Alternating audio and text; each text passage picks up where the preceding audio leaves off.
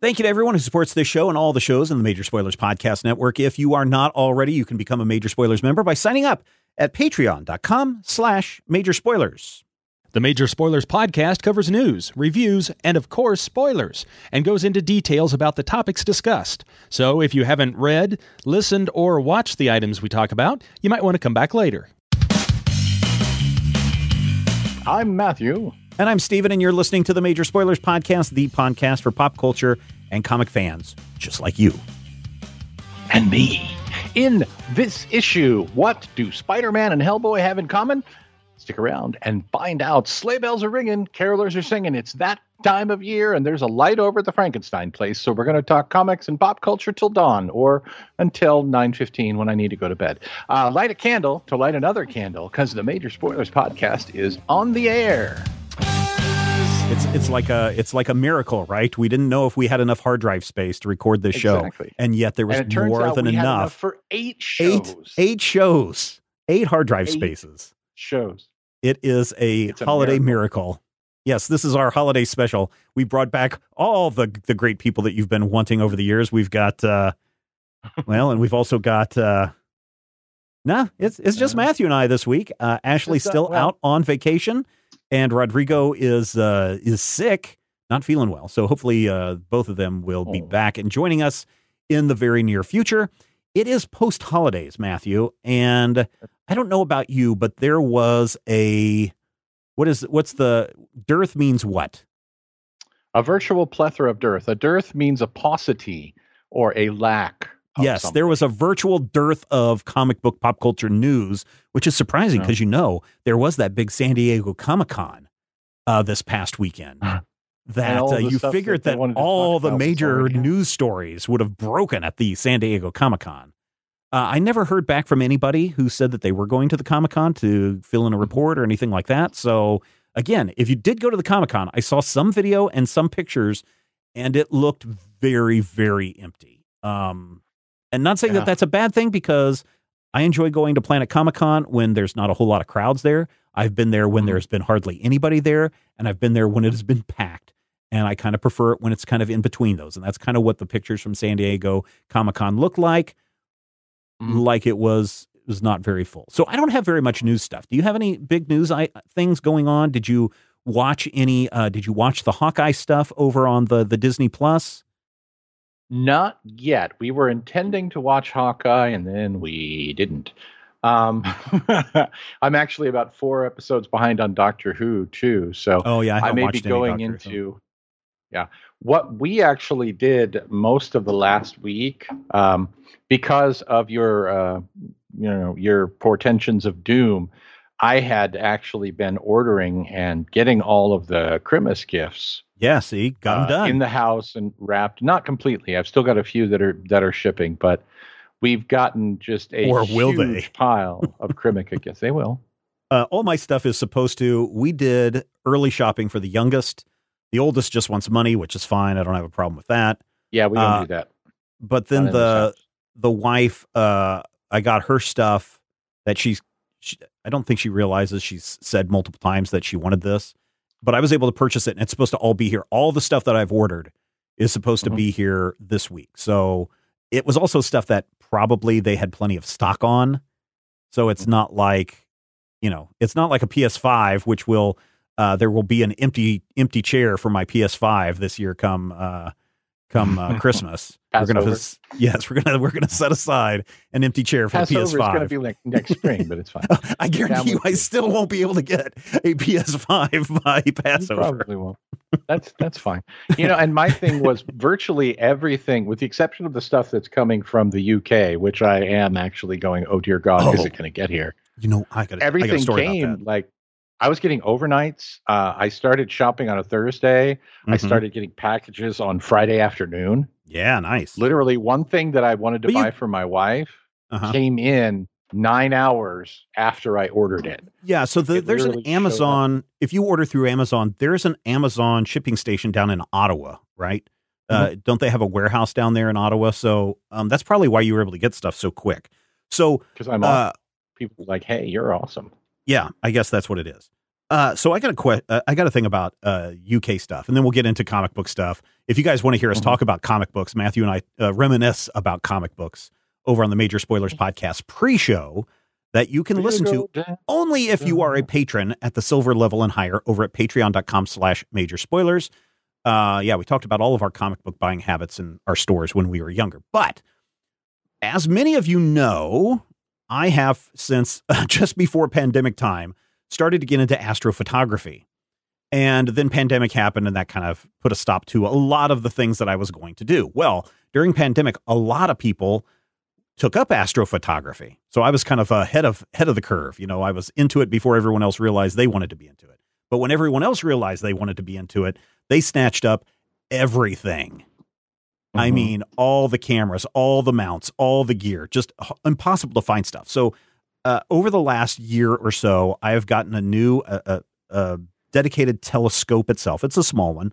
Uh, I've got a um, uh, a new camera for that telescope that I that I just was finally able to test out the other night. But the thing that I've been waiting for is a mount that is big enough to hold uh, this new gear because the previous mount I had was kind of like for small telescopes and cameras, you know, just basically a star tracker kind of thing. Uh, but I wanted Mhm. something that you could punch in, you know, I want to see the Andromeda galaxy and it'll slew everything to there and follow it and all that stuff. But I also knew that I needed something that was going to be heavy enough for any future telescope purchases, right? And so the most popular telescope uh, mount has been sold out for over a year. Okay, so go back a year ago this time when I was first like, oh, I really want to go and get this telescope mount because I have some money right now for this. Right. And it was sold out then. And so, like, I have been on every wait list for every uh, specialty scientific astrophotography distributor, whatever, in the United States since a year ago. The thing that didn't occur to me was what's going on in Europe. And I just figured they'd be sold out as well. And so I just about, oh, about a month ago, I was tooling Mhm. around and I found this uh, well known site, First Light Optical, out of the UK. And I was like, oh, they have this mount. And they say they have 10 in stock. This can't be right. And I em- emailed the guy and I was like, um, is this right? Do you guys really have 10 of these in stock? He goes, well, technically, we have eight of these in stock because two of them are on hold waiting for a payment to arrive. And I'm like, holy crap. And so like the very next day, I I was able to purchase this mount that I've been searching for for a year and they shipped it super cheap. So uh obviously I didn't have to pay tax on this because it's uh UK, right? So the Mhm. VAT was removed from it. The cost Right. of shipping would have been the cost of the tax that I would have paid in the United States. And the price was almost exactly the same of what I would have paid here in the United States. I think it was maybe 10 bucks more expensive. Uh, but it arrived about two weeks ago. And so I've just been waiting for some clear skies uh, to go out and, and shoot. And um, this week, uh, Saturday, Sunday, Monday of this week, I was able to get out and, and shoot. Um, but it was just like, ah, what a miracle. Here's this package all the way from the UK that got here faster than anyone else here in the United States could deliver stuff. So if you're looking for stuff for the holidays, might want to check out Mhm. some of those UK locations and see if they ship to the United States because holy crap. And still, uh, I got one notice from B&H Photo yesterday Mhm. that they had a unit in stock or some units in stock, but still everyone that is a specialty uh, astronomy store um, still are completely sold out. So it's Hmm. good that you got your shopping done early, man. Yeah. Yeah. So I'm very excited. Still waiting on some things. Some They'll be British there. I'm sure that they will be there. Um, as far as Hawkeye goes, I'm going to be very interested on people's thoughts on Hawkeye. Mhm. I was kind of like you. I was very much, I want to watch it, but then I didn't. And then finally, I think it was Friday night or something like that, Friday night or Saturday night. I finally was like, okay, I, I've, no, it was Friday night. I will finally sit down and watch this.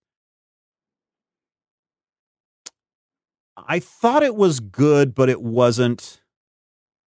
It wasn't the Fraction Aja run, even Mhm. though it's even though it it tries to lift so much of that Yeah. uh, material and put it into this story. It's not that, and so I was maybe a little disappointed in that. And there's some moments it's like, why is this even happening? There, there's a whole thing with the kids in New York at Christmas time that doesn't make any sense. Uh, Clint Mhm. could have just been doing an Avengers job and waiting to come home when he ran into the events that kicked off this story.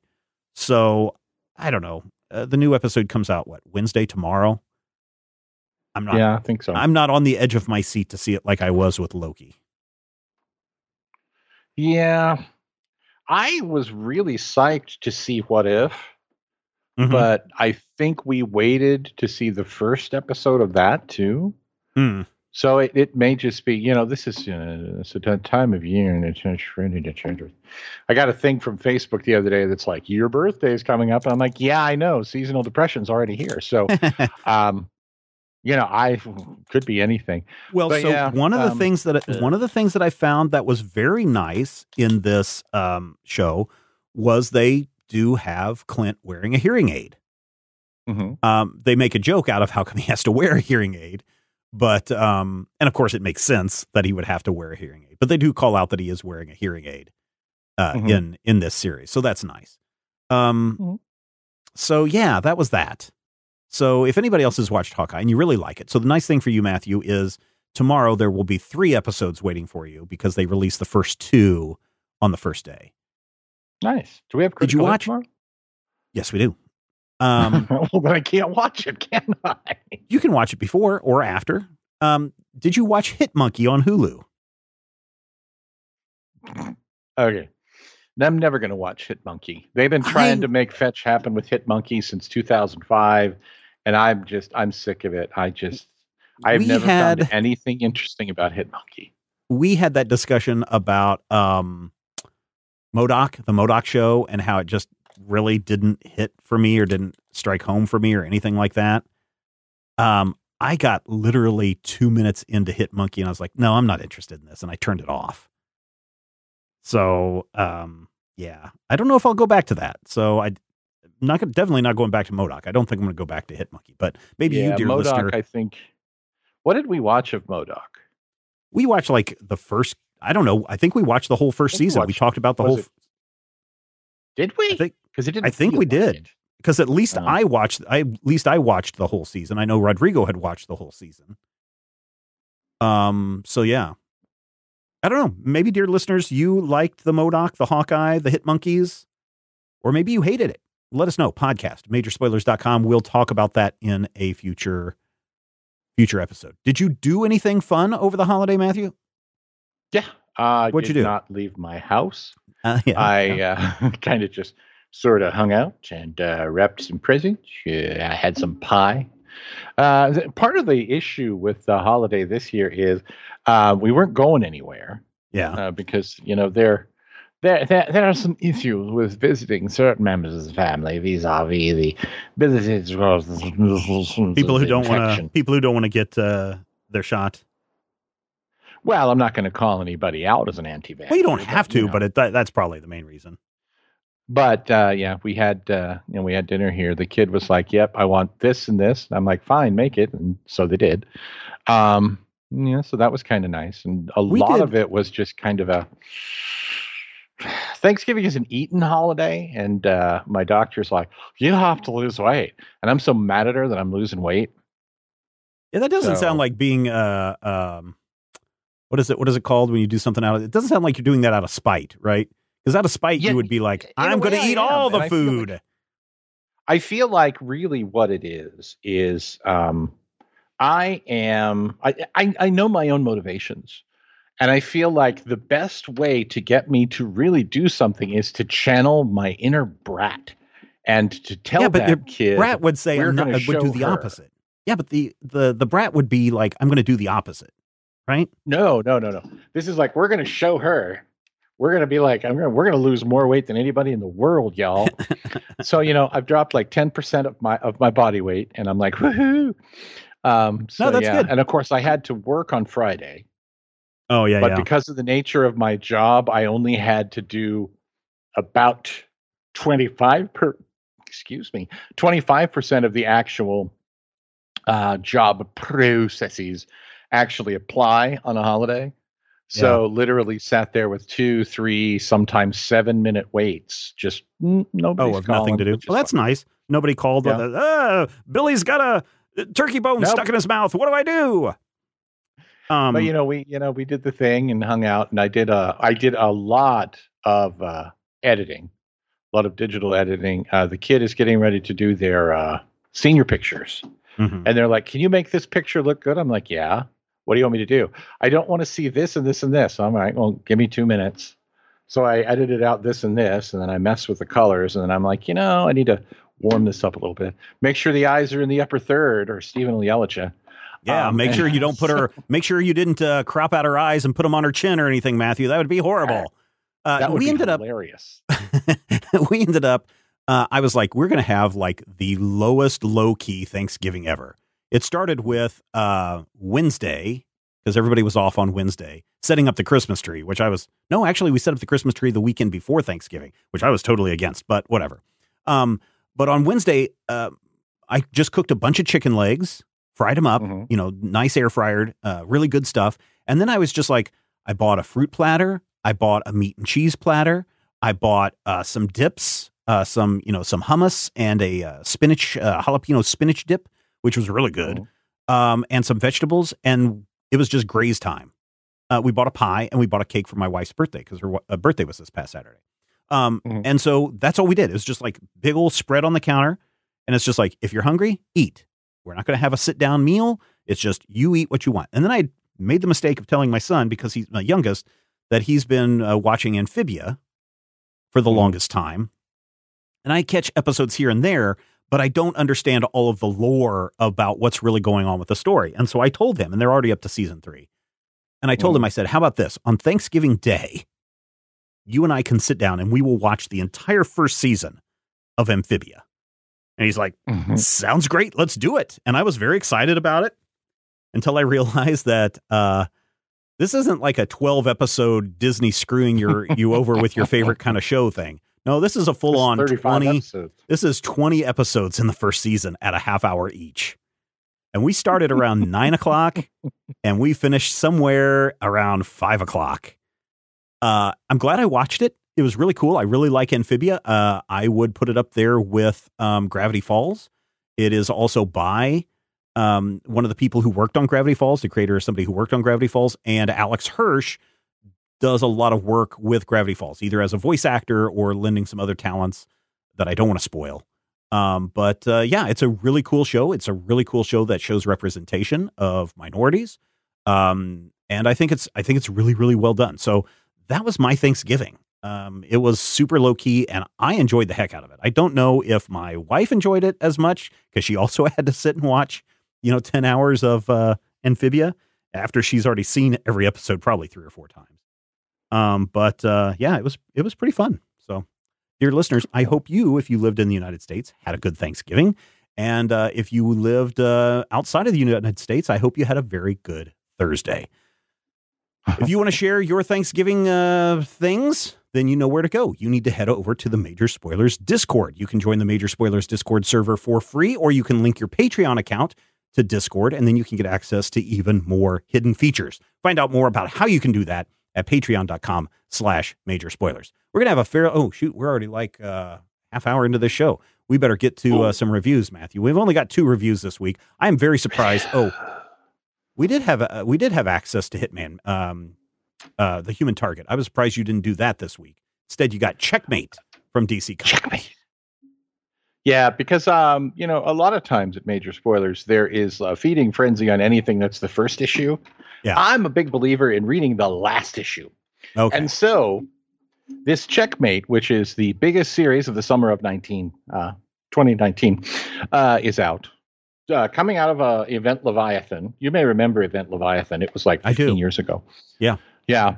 And uh, this was the series that rolled out of Event Leviathan and rebuilt Checkmate. So there Mhm. was a Checkmate, and their their central uh, organization was Steve Hunter, Mhm. uh, Manhunter Kate Spencer, M- Mr. Mr. Bones, Bones. Yep. Yeah. Green Arrow.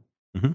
The Question, Nightwing. and this this mysterious character called the King, and Talia al Ghul. One of those people turned out to be a traitor. Who was it? Who could it possibly be? Was it Talia al Ghul? You think? Was it Mr. King? It was not Mr. King. It was frickin' Talia al Ghul. No way. So, yeah, this of course Spoiler is tied alert. heavily into uh, Bendis's Superman run, which again, Mhm. his 2019 Superman run. Yeah. So if you had been reading that book and really loving it a couple of years ago, this is totally the book for you. I don't necessarily feel like once this is all collected and you can buy it in TPB form, that's going to be a big knock on this issue. But it does not feel timely. Um, so I went into this feeling like, wait, didn't the first issue of this come out like three years ago? And I'm like, no, I was thinking of Event Leviathan, which did come out in like uh, late 2019. This series started in June of this year. And uh, Evil Talia has been evil. And so she has betrayed the team to Mark Shaw, the former Manhunter, Mhm. who is also secretly Leviathan. Mhm. In this issue, ooh, that's a good catchphrase. I should that every week. Um, you have a big fight sequence. Talia gets away clean. Everybody's like doodly doodly doo. And then the unexpected thing, the one thing that I'm like, oh my God, I did not see that coming, happens when um, Leviathan turns on Leviathan. And uh, the Mark Shaw, this super paranoid spy goober who's trying to kill everybody, Mhm. discovers that he's actually created an organization more super paranoid than him. Mm. And the thing the thing that I expected that I knew was going to happen does happen in this issue. And it's a pretty awesome moment because, you know, guys are everywhere. The Guardian is in play. Green Arrow is in play. All these people are running around. They're having to evacuate the Hall of Justice. People are everywhere. Doobly doobly doo. And finally, Lois Lane is like, oh my God, this is serious. And she says quietly under her breath, Smallville. And you know who comes when that happens? Uh, Krypto? he shows up. Oh. And then things happen. Yeah. No, her husband, you doofus. Oh, I thought he was off planet with their son doing stuff. Oh, no, no, no. That's later or earlier. Oh, okay. I don't know when this takes place. But there are two interesting reveals here. One, when you get to the end of the issue, a new player comes in and says, Yep, you guys are now going to officially be a new checkmate. But for God's sake, don't bring in Talia al Ghul, you big dummies. Uh, they're all like, Okay, we'll be spies together. But, you know, what about this mysterious guy? And uh, their new leader, Amanda Waller, walks up to uh, Mr. King, the mysterious guy, and says, It's nice to meet you, Commandy. Oh, nice. I'm like, oh, okay. Now, normally I would say, is that a spoiler? In this case, no, because that's not the big thing that is surprising about this issue. So, um, pacing wise, it's problematic. I feel like a lot of these sequences end up being kind of over overridden by Bendis dialogue. There's a fight sequence between Talia and Manhunter that's just all zippy dippy Bendis back and forth. And there's a couple of moments where I think someone is saying something that's meant to be sarcastic. Like you say something at the end, I know, right? Something that happens in sort of that sort of tone, but there's no tone in a comic book. So I can't tell really. And there are the eh, the problem that I had with Bendis writing Doctor Strange was that he made Doctor Strange talk like Carl from the, you know, the grocery store on the corner. And everybody in this story feels like they have the same voice except for Lois Lane. That includes Superman, uh, which is problematic for me. And the idea that we had to build this new team out of the ashes of a new team only to have them burned down and create the new team that we had at the beginning of Checkmate 2021, six months ago, had to be burnt down in order to create the new team out of the ashes of that team. And now, totally, this new team is going to stick around, you guys. I just, I don't know. I don't buy it. It doesn't feel like anything earth shattering. And it wanted to be earth shattering. It really did.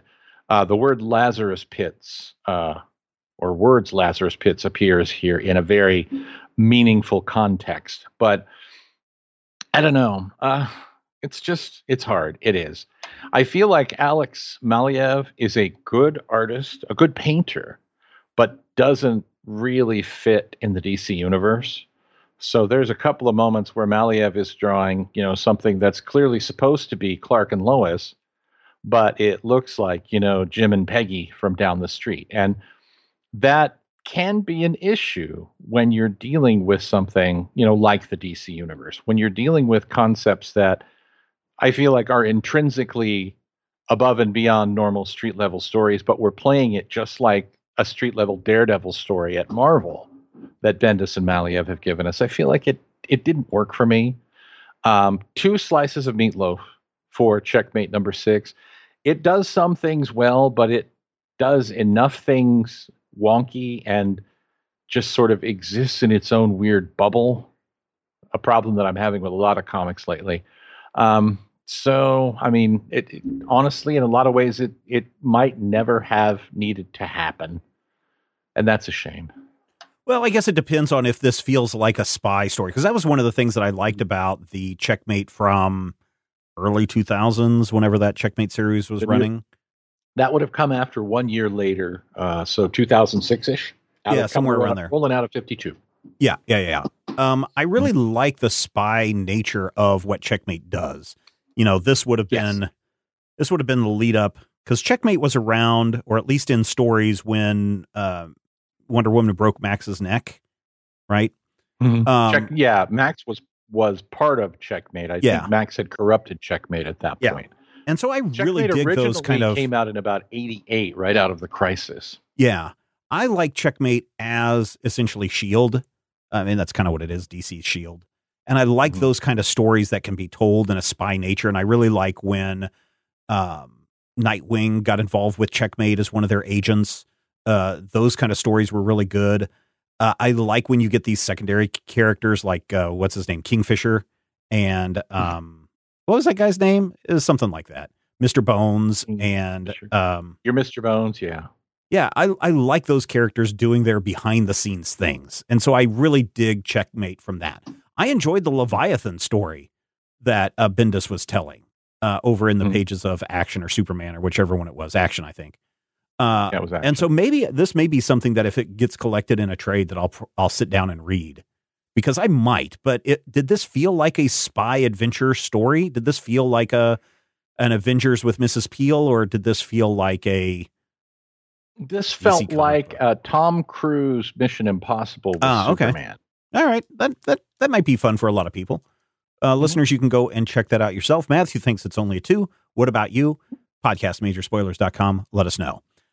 I uh, was originally going to read another book this week for the Major Spoilers podcast, but our dear, dear, dear, dear, dear, dear, dear, dear, dear, dear fans and listeners to the Dueling Review podcast decided to vote for that unanimously almost after I'd already claimed it as my book. So if you want to hear both Matthew and I's thoughts on King of Spies, you will definitely want to Spy. check out. Oh man, oh man, you're definitely. You can hear it in my voice, ladies and gentlemen. You definitely are going to want to check out this week's dueling review because we're going to review the heck out of that book. And I can tell you right now that I'm kind of glad that I switched to Yummy, a history of desserts from Victoria Yay. Grace. Now, this is a book from Random House Graphic. Random House Graphic is the kid imprint of Random House Books. This is their graphic novel stuff, and they write stuff for all ages. Um, Yummy, A History of Desserts is literally what the book is about. It's one of those educational books done in a graphic novel format. We're introduced to a little pixie who takes us through the history of ice cream and cake and brownies and donuts and pies and gummies and cookies uh, in all of these chapters. This is a very, very, very long book. It's definitely worth, I think, the 1999 cover price. Um, and this is a book for kids. If you're trying to get your kids interested in a little bit of history, if your kid shows any kind of interest in the culinary arts, I would give this to them. This might be a really great little um, Christmas gift or a holiday gift to give to someone who shows interest in cooking. Not only does it cover the entire history of ice cream over the course of 20 pages, Matthew, mm-hmm. um, which is kind of interesting because they spend about a page or two per very specific points in history. They talk about like Nero and how he would have ice with wine and fruit on it, and you know how then that evolved into this, and how that evolved into that, and how uh, what the um, uh, people in Baghdad were doing uh, with this stuff. So it's really kind of cool to go and and learn some historical facts in there. It's done in a very cutesy way. I think if you have a uh, someone who is hardcore into comics, uh, this book definitely isn't for them because it's very cutesy as far as all of the art goes, and it's probably aimed more towards towards um, women than it is men. But I, I found it very enjoyable. Probably the best part about this is, and this is why I think it's a great gift, is that you know after you read about you know the history of ice cream, there's a whole recipe on how to make ice cream, make your own ice cream and it's done in a very you know low key way. So it's just like get a bag of ice get a bag of this and put these ingredients in and then Get shake it around. Yeah yeah and then shake it around and then the next thing you know you got ice cream and they got a recipe for cookies and uh, i forget what the gummy recipe is uh, for that one but it has something to do with no no they make a blueberry pie. There's a blueberry pie that you make in here as well. And so i think that's kind of a neat thing. Your kid or whoever even a, uh, an adult could read this if they want to can read about the history of cake, and then there's a recipe on cake. Uh, and then you can go and make that, and you can feel like you've had a little connection with history because you've read it and now you've made it, and then you're going to eat it. Um, so this is a really kind of a cool book. I don't think it's for everybody, but I do think again, if there is somebody in your life, a young child that is into cooking, this might be the perfect gift for them, or just to get them interested in it. Uh, and so uh, order it now. It's out right now. It's out this week from Random House Graphic. You can find it on all of the various bookstore sites, etc. Uh, Yummy, a history of desserts from Victoria Grace. It's not going to be deep. It's not a Brian Michael Bendis uh, dialogue that runs throughout this piece, like Matthew would talk about in Checkmate. Very simple dialogue, very simple interactions, very basic explanations on stuff. You know, they're not going into, you know, why Nero was a bad guy or anything like that. Uh, they're just saying, hey, here's what Nero enjoyed, and here's what people put onto it. Yes, he did send slaves to go and gather the ice from the mountains. Um, so there's there's those parts in it, but overall, I really enjoyed it. Uh, I'm going to give it four slices of meatloaf out of five, or four slices of leftover turkey out of five, or uh, I ate four slices of the five slices of pumpkin pie that uh, that were left over from from Thanksgiving. Actually, I only had one slice of pumpkin pie this year. The the youngest ate most of the rest of it. Um, Nice. so there you go. Yummy, a history of desserts from Random House Graphic. Four slices of meatloaf. Uh, It's a it's an enjoyable little book. I'm hoping that there is because again, Matthew, ice cream, cake, brownies, donuts, pie, gummies, and cookies. You're going to make chocolate Mhm. chip cookies. That's the recipe in that. I I have a like feeling that Victoria. Grace has probably in her back pocket more, you know, yummy, even more history of desserts. Or maybe she will do a thing on uh, yummy, a history of sous vide, or you know things like that. Uh, I think that there, she probably has something in her back pocket waiting to uh, come out as a sequel to this. So you could have a whole series of these books on your on your shelf, and these could be uh, my first cookbook series done in comic book form. So there you go. I will say this is uh, entirely more enjoyable. I've always thought in the trade paperback seg- segment of one of these shows. I don't Mhm. think we've done. I don't think we've done it, but I've always thought it would be fascinating to do one of those uh, graphic novels on like statistics, where they try to Mhm. explain things like statistics or um, physics or we something. called them in- in Kansas. Statistics. yeah, in in comic book form, and I've read a couple of those, and they're like dry AF. Um, but this is kind of like the fun version of that. So if you've read some of those other ones, then you kind of know what you're getting into here. So there you go. All right, uh, it is the Christmas time. It is the holiday time. So we're going to read a couple of uh, holiday holiday books because I can tell you, looking at the schedule for next week, we need to Mhm. wrap up our Star Trek uh, crossover events for this year. So next week Mm. is Star Trek Planet of the Apes. Then we have Spider Man Master Planner that Mhm. should. Co- oh, wait, Spider Man comes out this week, right? So Mm. we should have flipped that. Ah, dang, these Oh, Hollywood know. people and the always moving movies around. I had scheduled the Spider Man. Master Planner for um, the No Way Home release, but I think that comes out December 3rd now. Maybe it doesn't. uh, whatever. Oh, they maybe. Uh, and then we have our two wrap up episodes to wrap up the year. So we don't have a whole lot. So if we're going to do anything that is very specific to the holiday season, it is this episode right here. And so this year I went, I don't know if we've done these before or not. Some of them seemed familiar. Uh, we went back into the archives and we pulled out Hellboy, A Christmas Underground for, by Mike Mignola and Dark Horse Comics, released in 2015. Uh, Hellboy spins Christmas Underground with dead guys uh, as he tries to save a dying woman's, I don't know. I don't know if he's trying to Soul? save uh, the soul of her daughter or granddaughter or somebody that haunts the haunts the house. Mhm. But yes, this is probably. I, I know that Hellboy deals with a lot of religious things.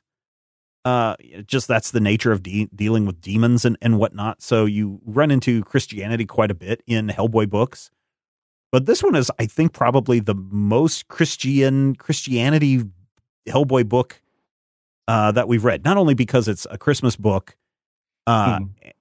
and everything, but just the the fact that we're trying to save spirits and the cross, you know, the um, rosary Crucifix, comes into- yeah. yeah comes into play and the crucifix comes into play a lot in in driving out the demons in this story um so i thought that that was kind of fascinating in itself uh and then of Mhm. course the the priest that's uh, trying to do last rites on this old woman doesn't seem to be shocked at all by a red demon walking through the manor house Well, I mean, it. When did Hellboy come to the surface? The 40s? 1940s yeah during world war ii So, I mean, Hellboy's been around for like half a century at this point. You figure even an old dude like that ha- has been aware of Hellboy for.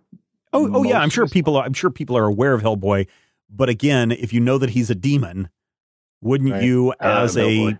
as a religious person, be more fearful of Hellboy, or have Uh, that in is there? it this the guy Ron is Perlman Hellboy, Hellboy, or is it the, uh, the Pennywise from uh, It Hellboy? Because they're different Hellboys. yeah. No, this would definitely be the uh, Perlman. the Guillermo del Toro Hellboy. I might be intimidated by Hellboy, but I think you know I'd I'd also be like, ooh, kind of fascinating. Yeah. You I mean, it's one of if- if anything, I guess- like if Justin Bieber showed up at my doorstep, I wouldn't like invite him in, but Well, It would no, be you never you out never invite a you never invite a celebrity into your home. what are you Stop. crazy? They come into your home and then all of a sudden they're just eating all your food and sleeping in your bed. So yeah, you don't want that to happen. Um, I guess the one thing that maybe why someone like a, a, a priest might be very accepting of Hellboy might be because it only confirms their belief system and their faith system, right? Well, I mean, he is living proof of you know good and evil and the yeah, of demons. Yeah, yeah, yeah, yeah, yeah, yeah. So that literally, maybe uh, literally the son of Santa. Yeah, so maybe that is the thing that that that uh, makes it have a lot more sense. We do get to see Hellboy fight his brother, the Boar guy, that we've seen in the Hellboy Goes to Hell issue. Mhm. Um, so that's kind of interesting. Um, Yes, what what else about? Go ahead. I, I really love the fact that at no point do they say vampires, Right, but clearly vampires. I'm, Uh, hmm, you know, the uh, it it feels to me like the old lady's daughter wandered out and got vampirized. oh, uh, okay. I thought that. I thought that she had just been poltergeisted away, kind of, you know, uh, not necessarily sucked into the TV, but essentially a Right. poltergeist situation. And so now she was trapped on this other side with all the demons and she didn't want to be there. And so Hellboy comes in and punches the crap out of a bunch of demons and then shows off the rosary and the crucifix and everything catches fire and the old lady dies the end. But maybe vampires, I guess.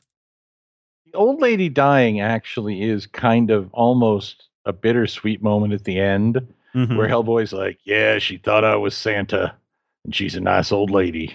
Yeah. And I was like, I, I kind of like that ending where it's, you know, Christmas Eve is over. The danger is past. It's Christmas Mhm. morning. Mhm. The old lady's burning to death in her manor house. Yeah. All is right with the world. Well, right, because um, you know, as the story ends, the sun is coming up. I don't think it's midnight mass time. I don't think it's that part, but it's almost like the Yule log has burned through the night, kept us bright. Now we're mixing our different uh, religious, uh, Right. We've we've got Stuff to together. the eighth day, yeah, and and the log was still burning. the old lady. It was a the old lady Yuletide. burned for eight days. it was a Yuletide miracle. Um, but yeah, so then you know, uh, the the the danger is over, and now we are into the light of uh, of the new day. and so now the manor house can burn. They really don't explain how the manor house catches on Oh. fire because the priest is like, and yeah, maybe vampires because he's like, oh, I just couldn't, uh, I didn't have it in my heart to stab her with the stake like you wanted me to. Right. And Hellboy's like, yeah, I can understand that. And he's like, but she passed. And Hellboy's like, okay, that she was a nice old lady. And he's like, what about the Yeah. fire? And the priest is like, I have no idea how that started. And they're like, okay. And then they just walk off as the manor house burns. Yeah. Uh, I feel like this showed up in one of our Hellboy It did. uh, I, collections. yeah. In fact, the But I we really do- were reading this from one of the big trades, the short story trade. Yeah, I think it's in like volume three or volume four, but I like it. I like Yeah, the yeah. fact that it addresses Christmas, but it addresses Christmas from a BPRD standpoint, and it doesn't break uh, the nature of Hellboy or Christmas Mhm. to have Hellboy running around on Christmas. There's even, you know, a really sweet moment where the hallucinating old lady is like, Yeah. "I know you, your Father Christmas." Mhm. and and and Hellboy is just like, sure, lady, whatever. But I I really kind of feel like this is one of those stories that at the end there's been a lot of death and things are on fire and you know zombie mice or whatever. But it's also got kind of an upbeat ending in that the old lady's either zombie or vampire daughter has come back and reunited with her and you know her ring turned into a, a lizard for some reason and it's it's kind of a happy ending Hellboy style. And I like that. I, I feel like, you know, you get to the end of this story and it's not like we've been Yeah, listening you're not to a lot of Christmas carols. Oh, yeah. And you know, there's a line in that one Christmas carol that goes, There'll be scary ghost stories and something, something. And I'm like, Uh-huh. Are there scary ghost stories? And I realized uh Dickens' Yeah, Christmas Carol. Christmas Carol is a horror story. Yeah. And it ends with that weirdly upbeat note, even though you know people are dead and Scrooge is definitely going to he double hockey sticks. and this kind of feels like that a little bit. I, I see where, where you're you know- coming from on. I see where you're coming from on that. I, I do feel like there's a melancholiness uh, or Mhm. melancholy that permeates the ending of this story, but at the same time, it feels hopeful in that you know that everyone has found their version of peace in this. Uh, and so I, I, it's a I new think there day. is that. Yeah, I think there is that hope moment in there, but the- it is, it, it- it's tinged with the melancholy of everybody died. Yeah, and you know it's uh, that's kind of where the winter festival is. You know, you Mhm, get to the point where it's dark and it's cold, and we're going to light some lights, and we're going to do something, and you know, we're going to celebrate the fact that we didn't freeze to death again. You know, Yeah. and you break it down. You get to the end. She saved her little girl, and she thought I was Santa Claus. And I'm like, yeah, that's good. Also, in my head, Hellboy talks like Torque. Uh, Um, hey, how's it going? Merry I always- Miss I always find him. I oddly find him having a much higher pitched voice. Uh, I know. I know when you get the grumpiness of Ah, um, I'm of Ron Hellboy. Perlman, or you get the grumpiness of the gravelly voice of uh, uh, Stranger Things going on in there. Everybody expects a little deeper baritone, but always every time I see Hellboy say "ah crap," I always just hear him going "ah crap," you know, kind of in a higher pitch as opposed Like to Bart- "ah like crap." Bart Simpson sort of thing. Oh yeah, um, yeah, but with maybe Ay, a little bit more bassy, and maybe a little bit more bassy, maybe a a Milhouse uh, in that sense. Yeah. So there's Hellboy, a Christmas Underground. It is part of the uh, Hellboy short stories collection, so you can find it there, and probably in other collected volumes that are out there. Uh, there's probably a whole volume of nothing but the holiday stories that Mike Mignola has told over the years. I'm pretty sure there's one where Hellboy fights a demon Santa Claus uh, somewhere in my in my memory uh, castle. Uh, but then we're going to flip over to Marvel Comics and Darwyn Cooke, the late great Darwyn Cooke, as he tells a Spider-Man tale set on Christmas Eve as New York City gets snowed in, and uh, who finds the kids? Is it Peter Parker? Peter Parker finds a bunch of little kids that got uh, separated from their from their school trip.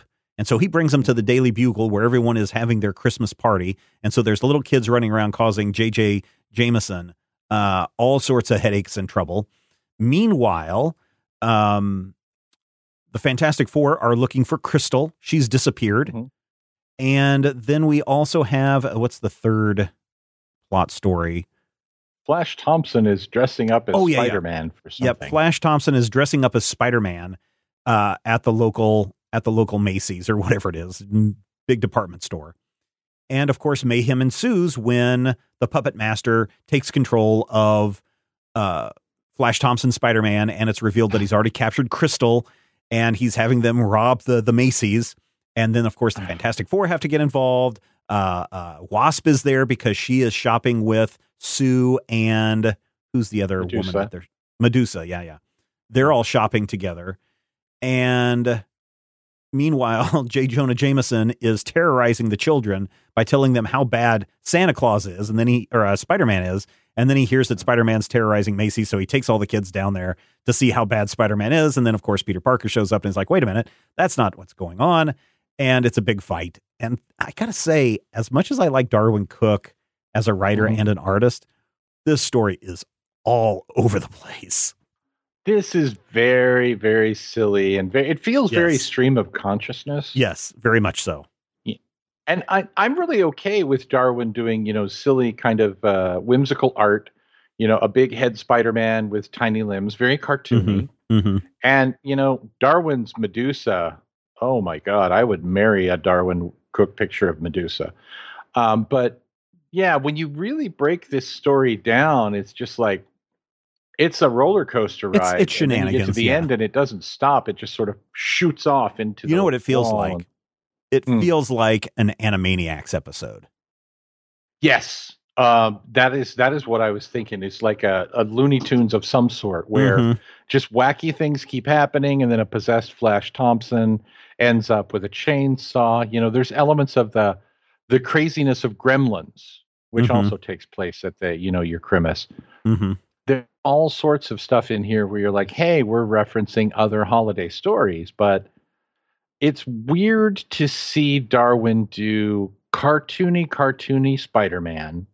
Yeah. And then a more realistic Fantastic 4 Mhm. even the thing looks you know realistic. Yeah. spider-man is this tiny little wiry guy. I mean it's interesting. Um i don't know that that i hate it but i also you know part of my problem with the tangled web series when it originally came out back in the 2000s was um it was every episode or every issue of this book is out of continuity. Right. which means you can kind of have that moment of wee, but you also don't really have any grounding element. And of course, you know, the rule of alternate realities don't count. So let's just kill everybody and be done with it. or well, I mean, they don't they don't go that far. I mean, they they they tie everything up very nicely, and everyone has a a Merry Christmas. Everyone's able to get home, and Peter gets to go Mhm. home to Mary Jane and Aunt May, and and everybody else uh, gets to have their their moments. Even even JJ is even nice enough to make sure the kids get home safely and all those things. I, I think that there's some very fun kid humor to be found in this book, but there's also some like Mhm. kind of adult humor too, because when uh, Crystal and uh, Sue Richards and uh, Wasp go shopping, uh, Sue keeps saying, "Oh, Franklin wants this Fantastic Four playset, but I don't know if that's appropriate or not." And they make they make a comment that's like, "Oh, because uh, you don't think it's appropriate for Franklin to play with his family." Uh, and then they're like, "Or is it because the action figure has such a big butt on you?" And they just keep joking about how big you know how how big of a butt the Sue Richards action figure has all throughout the rest of the issue, and it's just like, okay, uh, maybe that's maybe that's also kitty humor, but it's also kind of adult uh, in a- in a way. So there is that, and and Darwyn is Who is sculpted that butt? Right. Um, Yeah. uh, Darwyn is no stranger to putting in a little risque and also a little fun at the same time. Uh, so you know this seems right on target for the way he was as a creator and everything that I had read of his as a creator. He's of course passed, and that's a, a huge tragedy. But um, it was kind of fun. I don't think I ever had ever read this comic before, so this was kind of a nice holiday treat. I have definitely read this one, and um, part of it, I think, is that uh, J. Bone is also involved in this, and I Hmm. don't remember if Jay like the writer inks or, if Jay, yeah, And, you know, it's one of those things where they're like, "Hey, we're co-creators," and I I believe that this was written and drawn in concert by Darwyn and J. Bone, but I also kind of get a feel of, you know, when we say, hey, look, stream of consciousness, that may be really what we're getting. It may be Mm, one of those mhm. things where they were like, hey, I'm going to draw this page and you draw the next page Hmm. and I'll be in Scotland before you. But that's not necessarily a bad thing. I just Yeah. feel like by the time you get to the end of this story, you're like, and all a good night and thank you for being Mhm. done. Mhm. As nice as it was to see some classic Marvel Universe stuff, I really feel like Hellboy, you know, beating people up and an old lady burning in the in the mansion is kind of more to my taste than this particular story. And yeah.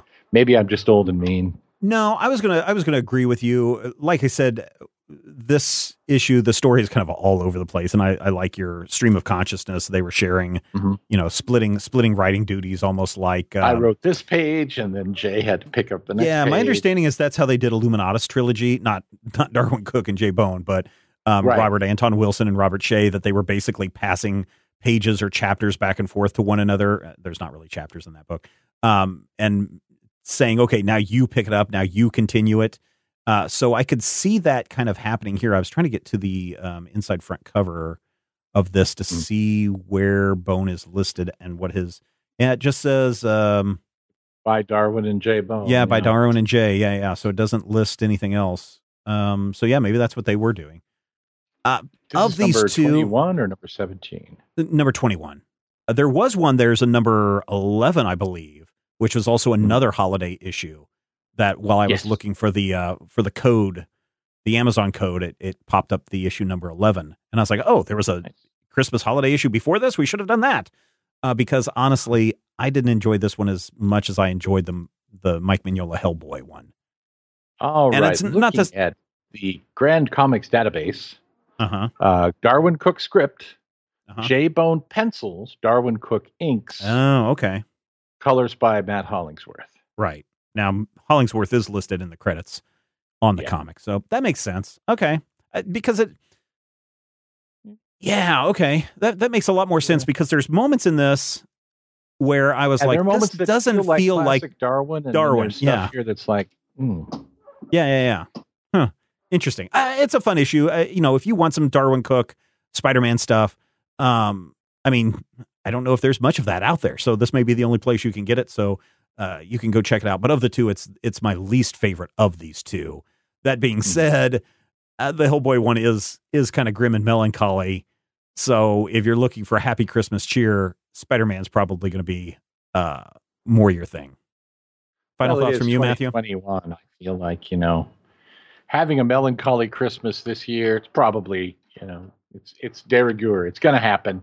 Everybody's going to be like, "Oh man, I'm sad and everything." But you could do worse. And I honestly Yeah. feel like when it comes to any holiday story, the success or failure isn't necessarily uh, is it great or Mhm. did I go into this, you know, expecting Watchmen or a contract with God? oh, no, It no, no, really no. is. Do you feel at the end like the holiday was well served? And I think these both, in different ways, address bits and pieces of the holiday season. So hoop-de doo and dickory dock, and don't forget to hang up your sock. And I'm Yeah, I'm so down with that. compared so compared to our Thanksgiving one that we did a couple of weeks ago, Vision and the Scarlet Witch and Daredevil 178. Mhm. Of these four comics, which holiday won out? Was it Thanksgiving or was it Christmas? Thanksgiving, but only because I love that Vision in the Scarlet Witch Oh, story okay. so very, very, very much. Um, that you know, Rodrigo pointed it out. That moment where Wanda's brother and dad and uh, her, her husband Yeah. have to go out and fight Yeah, the villain together. Yeah. that's just such an, an on point Thanksgiving metaphor Mm-hmm. that I feel like it it it hammers it. I mean, that Daredevil issue was probably my least favorite of the four Only because it's Frank but Miller. you know, well, yeah. But if you look at like you know, that's a five and a two for seven. This is a three and a three for six. So Eh. yeah, Thanksgiving went out for me. I don't know if I'd go three and a three for these issues. I'd definitely probably go for a four and a four and a three, and for and these for and maybe a two. No, definitely not a probably Daredevil a two, and Vision and Scarlet Witch. I'd probably go a three. I mean, it's kind of split. It's kind of above average, a little above average, but I'd give that a three. Daredevil a two. Hellboy definitely would get a four. Spider Man a two. So maybe Christmas wins over Thanksgiving. And I'm not a huge Chris- fan of Christmas. So there you go, ladies and gentlemen. What do mm-hmm. you think? Which which one of those four issues was your favorite? Which holiday wins out? All you have to do is Well, we're right in Drop the middle us- of Hanukkah, so oh yeah, well we didn't do any Hanukkah stuff. We should have done that. Um, Right. But uh, in any case, everybody, please light a candle tonight, uh, and uh, hopefully your oil doesn't run out. And if you have any thoughts on any of these comics, then just drop us an email, podcast at majorspoilers.com. Make sure you check out our Patreon page if you're looking for a gift for the new year, getting yourself a, a whole year subscription in advance to the Major Spoilers Patreon page is is an excellent uh, deal. You save a little bit of money if you go for a year compared to month on month, but you can find out more at patreon.com slash major spoilers. And maybe we'll have enough money to bring uh, maybe a third person back next week. We'll have to see. In the meantime, take care, be well, and here's hoping that uh, all your dice rolls are critical hits. And uh, remember that we love comics and you do too. And uh, what do we say at the end of however dueling review? Maybe Matthew Dueling will say something maybe next. Matthew will say, yes, maybe Matthew will say that. And uh, good night and good luck. Had the X-ray vision of a Superman, I could save a few bucks and stand around and read through the covers of the comics on the stand. But although every other page would be backwards, I suppose I could still read the evens and the odds. Well, I don't know. Guess I haven't thought this all the way through. Plus, as soon as the comic book store guy knew, to kicked my butt out on the corner. What a major spoiler! What a major spoiler! Better way? If I was hulking green or gray, I could just bust through that brick wall, take their comic books away. But then the little meat would deal with all the tanks and bombs and guns. Have you ever tried to read a series with all that going on? Guess I need to rethink this plan. How would I back and board my comics with such huge hands? Guess I already told ya. What a major spoiler! What a major spoiler! Yeah, yeah, yeah! What a major spoiler! What a major spoiler! If I'm Stark Raven rich like a man of iron, might not be surprised to find that I might actually have the heart cold to follow an entire storyline. But would I really even need to read up on all those escapades? I mean, who needs such distractions when your sister's such a babe? But the downside is such a beast. Being shot up in a fun be in the Middle East with a gang throwing soldier. What a major spoiler! What a major spoiler! Yeah, yeah, yeah! What a major spoiler! Whoa, whoa, whoa, whoa! What a major spoiler! This podcast is copyright 2021 by Major Spoilers Entertainment, LLC.